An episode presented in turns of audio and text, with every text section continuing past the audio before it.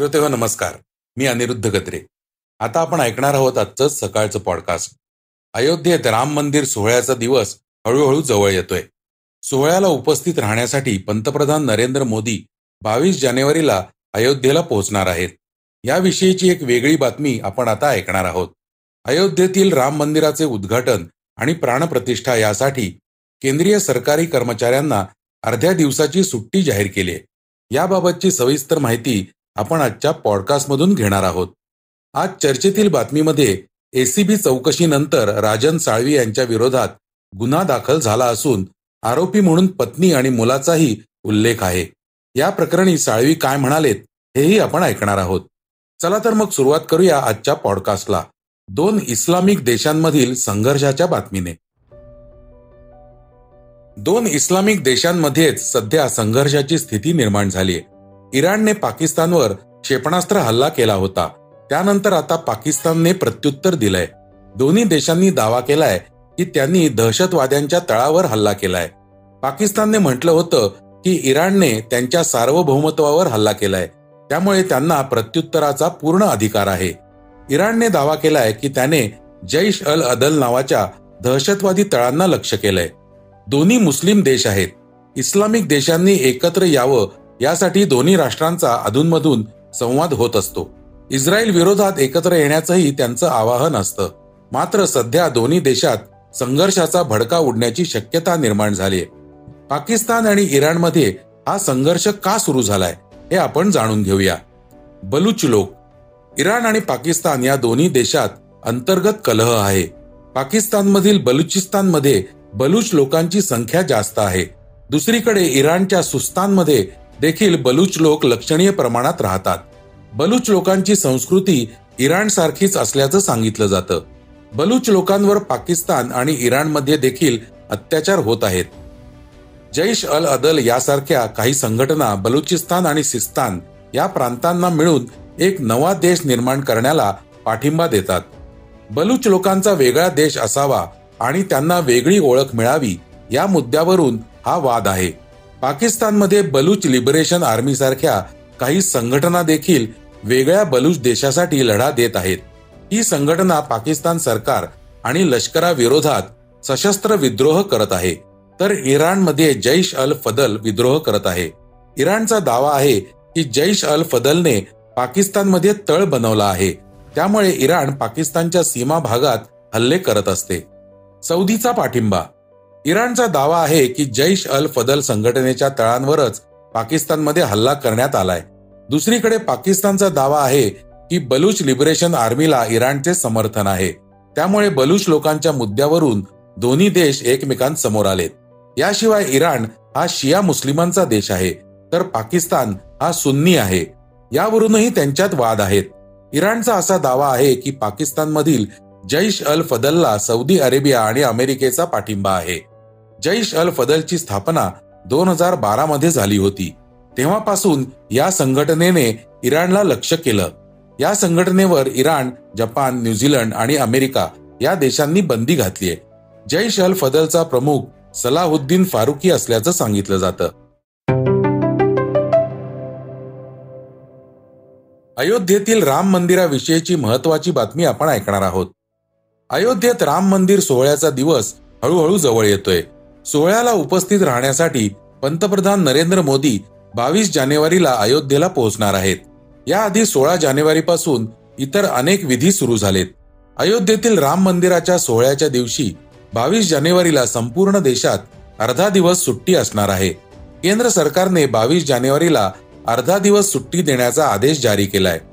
केंद्र सरकारने जारी केलेल्या पत्रात म्हटलं आहे की कर्मचाऱ्यांच्या भावना आणि त्यांच्या विनंतीमुळे केंद्र सरकारने अर्धा दिवस सुट्टी जाहीर केली आहे.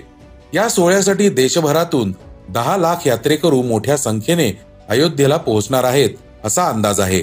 अशा परिस्थितीत उद्योजकांनाही या सोहळ्यात व्यवसायाच्या मोठ्या संधी दिसत आहेत. कोका कोलापासून बिस्लेरी हाजमोला ते पार्ले कंपन्या अयोध्येत येणार आहेत. हाजमोलाचे मोफत वाटप. डाबर ग्रुप आपल्या लोकप्रिय ब्रँड हाजमोलाचे प्रमोशन करण्यासाठी अनोख्या पद्धतीने जाहिरात करणार आहे. बावीस जानेवारी दोन हजार चोवीस रोजी प्राणप्रतिष्ठा सोहळ्यासाठी येणाऱ्या पाहुण्यांना विविध ठिकाणी हाजमोलाचे मोफत वाटप केले जाणार आहे. Coca Cola temple theme launch. Coca कोलाने promotion करण्यासाठी मंदिर थीम लॉन्च केली आहे. आतापर्यंत कंपनीने आपल्या ब्रँडिंगमध्ये नेहमीच लाल रंग वापरला होता. परंतु आता कंपनी त्याऐवजी ब्राऊन थीममध्ये ब्रँडिंग करणार आहे. इतकंच नाही तर कंपनीने राम मंदिराकडे जाणाऱ्या रस्त्यांवर पन्नासहून अधिक वेंडिंग मशीन्स बसवल्या आहेत. अदानी अंबानीही स्पर्धेत. मुकेश अंबानींच्या रिलायन्स कन्झ्युमर प्रॉडक्ट्स लिमिटेड आणि गौतम अदानी यांच्या फॉर्च्यून ब्रँडनेही तयारी केली आहे. रिलायन्स इंडस्ट्रीज आपल्या कॅम्पॅकोला ब्रँडचे अयोध्येमध्ये मार्केटिंग करणार. आहे तर अदानी विल्मार आपल्या फॉर्च्यून ब्रँड उत्पादनांचे प्रमोशन करण्यावर भर देत आहे. आयटीसी कंपनी अयोध्येत आपल्या मंगलदीप अगरबत्ती ब्रँडचा प्रचार करत आहे. राम मंदिराच्या निमित्ताने केंद्राने सरकारी कर्मचाऱ्यांसाठी एक मोठी घोषणा जाहीर केली आहे. त्याविषयी आपण जाणून घेणार आहोत. बावीस जानेवारीला अयोध्येतील राम मंदिराचे उद्घाटन होणार असून या निमित्त केंद्रीय सरकारी कर्मचाऱ्यांना अर्ध्या दिवसाची सुट्टी जाहीर केली आहे. त्या कर्मचाऱ्यांना अडीच वाजेपर्यंत सुट्टी असेल. राम मंदिर सोहळ्याला सांस्कृतिक आणि धार्मिक महत्त्व आहे. त्यामुळे सोहळा पाहता यावा यासाठी हा निर्णय घेण्यात आल्याचं बोललं जात आहे राम मंदिर सोहळ्याचे लाईव्ह प्रक्षेपण पाहता यावे यासाठी कर्मचाऱ्यांना अर्ध्या दिवसाची सुट्टी देण्यात आल्याची माहिती आहे. केंद्रीय मंत्री जितेंद्र सिंह यांनी बावीस जानेवारीला सरकारी कर्मचाऱ्यांना सुट्टी असेल या बातमीला आधार दिलाय. सरकारने या संदर्भात नोटिफिकेशन देखील जारी केलंय. त्यामुळे सरकारी कर्मचाऱ्यांना सोहळ्यात अप्रत्यक्षपणे सहभागी होता येणार आहे. कोणकोणत्या राज्यांमध्ये सुट्टी जाहीर? उत्तर प्रदेश गोवा मध्य प्रदेश हरियाणा छत्तीसगड इत्यादी राज्यांना राम मंदिर सोहळ्यानिमित्त सुट्टी जाहीर करण्यात आली आहे. महाराष्ट्र सरकारने याबाबत अद्याप कोणतीही नोटीस काढलेली नाही. त्यामुळे महाराष्ट्रातील शिंदे सरकार देखील बावीस जानेवारीला सुट्टी जाहीर करते का हे पाहावं लागणार आहे. राम मंदिराचे उद्घाटन होणार असल्याने देशभरात उत्साहाचे वातावरण आहे. या दिवशी देशभरात विविध कार्यक्रमांचे आयोजन करण्यात आले आहे. शिवाय प्रत्येक घरात या दिवशी दीप प्रज्वलन करण्यात येणार आहे. भाजपकडून या दिवशी अनेक कार्यक्रम आयोजित करण्यात पुढाकार घेण्यात आला आहे. अनेक शाळा कॉलेज आणि कार्यालयांना या दिवशी सुट्टी जाहीर करण्यात आली आहे.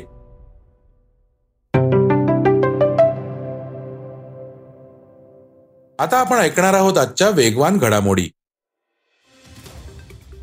तामिळनाडूचे मुख्यमंत्री एम के स्टॅलिन यांचे पुत्र आणि सरकारमधील मंत्री उदयनिधी यांच्या राम मंदिराबाबतच्या वक्तव्याने वाद निर्माण होण्याची शक्यता आहे. त्यांनी राम मंदिराच्या निर्माणावर प्रश्न उपस्थित केले आहेत. मशीद तोडून त्या ठिकाणी मंदिर बांधणे हे डीएमकेला मान्य नाही असं ते म्हणाले आहेत. उदयनिधी यांनी यापूर्वी केलेल्या काही वक्तव्यांमुळेही वाद निर्माण झाला होता. त्यांनी सनातन धर्माची तुलना कोरोना विषाणू आणि डेंग्यूशी केली होती. गाडीमध्ये दाटीवाटीने बसलेले दोन उपमुख्यमंत्री मंत्री गिरीश महाजन आणि भाजप प्रदेशाध्यक्ष चंद्रशेखर बावनकुळे यांचा एक व्हिडिओ व्हायरल झाला होता. समोर मुख्यमंत्री एकनाथ शिंदे बसलेले होते. या व्हायरल व्हिडिओवरून विरोधकांनी सरकारमधील तीनही नेत्यांवर जोरदार टीका केली आहे. उपमुख्यमंत्री अजित पवार यांना त्या प्रसंगाबद्दल पत्रकारांनी विचारलं असता त्यांनी स्पष्टीकरण दिलंय. अजित पवार म्हणाले की आम्ही रुबाब करणारी माणसं नाही. आम्ही सगळ्यांना सामावून घेतो. दोन उपमुख्यमंत्री आणि एक मुख्यमंत्री असे आम्ही एका गाडीतून जाणार होतो. परंतु ऐनवेळी आमचे सहकारी सोबत आले. त्यामुळे गाडीमध्ये अडचण झाल्याचं ते म्हणाले आहेत. पंकज त्रिपाठी यांचा आगामी चित्रपट मैं अटल हूं. सिनेमा आज चित्रपटगृहात प्रदर्शित होतोय. त्यातील प्रमुख अभिनेता पंकज त्रिपाठी मोठ्या उत्साहात या चित्रपटाचे प्रमोशन करताना दिसतोय. त्या प्रमोशन दरम्यान पंकज त्रिपाठी यांना विचारण्यात आलं की ते बावीस जानेवारीला प्राणप्रतिष्ठा कार्यक्रमासाठी राम मंदिरात जाणार का? याला उत्तर देताना त्यांनी असं काही सांगितलं की सर्वांनाच आश्चर्याचा धक्का बसलाय. तो म्हणाला की मी पूर्वांचलचा रहिवासी आहे. कधीतरी गुपचूप जाऊन श्रीरामाचे दर्शन घेईन. मी सहसा जगाच्या नजरेपासून दूर असलेल्या तीर्थक्षेत्रांना भेट देतो. तेथे मी माझ्या कुटुंबासह शांततेने ध्यान करतो. भारतीय संघाने अफगाणिस्तान विरुद्धची मालिका तीन शून्यने जिंकली टी ट्वेंटी वर्ल्ड कप पूर्वीची ही भारतीय संघाची शेवटची टी ट्वेंटी मालिका आहे. आता भारतीय संघ पंचवीस जानेवारी पासून इंग्लंड विरुद्ध पाच कसोटी सामन्यांची मालिका खेळणार आहे. दोन हजार पंचवीसमध्ये होणाऱ्या डब्ल्यू टी सी फायनलसाठी ही मालिका अत्यंत महत्वाची ठरणार आहे. दरम्यान भारताचे दोन वरिष्ठ खेळाडू रोहित शर्मा आणि विराट कोहली चौदा महिन्यांनंतर आंतरराष्ट्रीय टी ट्वेंटी सामना खेळले. आता कसोटी मालिकेपूर्वी त्यांना दोन दिवसांचा ब्रेक देण्यात येणार आहे. बंगळुरू येथील तिसऱ्या टी ट्वेंटी सामन्यानंतर रोहित शर्मा आणि विराट कोहली थेट घरी पोहोचले आहेत. आता ते कसोटी संघासोबत वीस जानेवारीला जोडले जाणार आहेत. आता आपण ऐकणार आहोत आजची चर्चेतील बातमी. एसीबीच्या चौकशीनंतर ठाकरे गटाचे आमदार राजन साळवी यांच्या विरोधात गुन्हा दाखल करण्यात आला आहे. उत्पन्नापेक्षा एकशे अठरा टक्के संपत्ती जास्त असल्याचा उल्लेख आरोपपत्रामध्ये करण्यात आलाय. विशेष म्हणजे आरोपपत्रात त्यांच्या पत्नी मुलगा यांच्या नावाचा देखील समावेश आहे. त्यामुळे साळवींना अटक होण्याची शक्यता व्यक्त करण्यात येते. या प्रकरणावर साळवी म्हणाले की त्या मूळ घरावरती नंतर माझ्या हॉटेलवरती माझ्या बंधूंच्या घरावरती चार पाच पथकं आलेली आहेत. त्यांच्या माध्यमातून चौकशी सुरू आहे आणि मला आत्ता मिळाल्या माहितीप्रमाणे माझ्यावरती गुन्हा दाखल त्यांनी केलेला आहे. एक गोष्ट दुर्दैवाची सांगू इच्छितो आपल्याला. की माझ्यावरती गुन्हा दाखल करा. कारण मी एक लोकप्रतिनिधी आहे. त्यांच्या दृष्टीने मी काय गुन्हा केला असेल? राजन सावी काय आहे? कसा आहे? हे माझ्या कुटुंबाला माहिती आहे माझ्या पक्षाला माहिती आहे माझ्या जनतेला माहिती आहे माझ्या मतदारसंघाला माहिती आहे. परंतु मी हे करत असताना ह्या पोलिसांच्या माध्यमातून ह्या सरकारच्या माध्यमातून माझ्या पत्नीवरती आणि माझ्या मोठ्या मुलावरती गुन्हा दाखल केला ही अक्षरशः खेदाची आणि दुर्दैवाची गोष्ट आहे. आणि म्हणून निश्चितपणे भविष्यामध्ये याचे परिणाम ह्या सरकारला भोगावेच लागतील हे माझं मत या ठिकाणी आहे. साळवी यांच्या विरोधात गुन्हा दाखल झाल्याने आता पुढील कोणती कारवाई होईल याकडे लक्ष असणार आहे. अनेक अधिकारी त्यांच्या घरी चौकशीसाठी दाखल झाले होते. त्यांनी साळवी यांच्या संपत्तीची माहिती घेतली. तर श्रोते हो हे होतं सकाळचं पॉडकास्ट आजचं सकाळचं पॉडकास्ट तुम्हाला कसं वाटलं हे आम्हाला सांगायला विसरू नका. युट्यूबवर देखील तुम्ही सकाळचं पॉडकास्ट ऐकू शकता. त्यावरील तुमच्या प्रतिक्रिया सूचना आमच्यापर्यंत जरूर पोहोचवा. आणि सगळ्यात महत्वाचं म्हणजे सकाळचं पॉडकास्ट तुमच्या मित्रांना कुटुंबियांना नक्की शेअर करा. उद्या पुन्हा भेटूयात. धन्यवाद. वाचा बघा आणि आता ऐका आणखी बातम्या. ई सकाळ डॉट कॉम वर.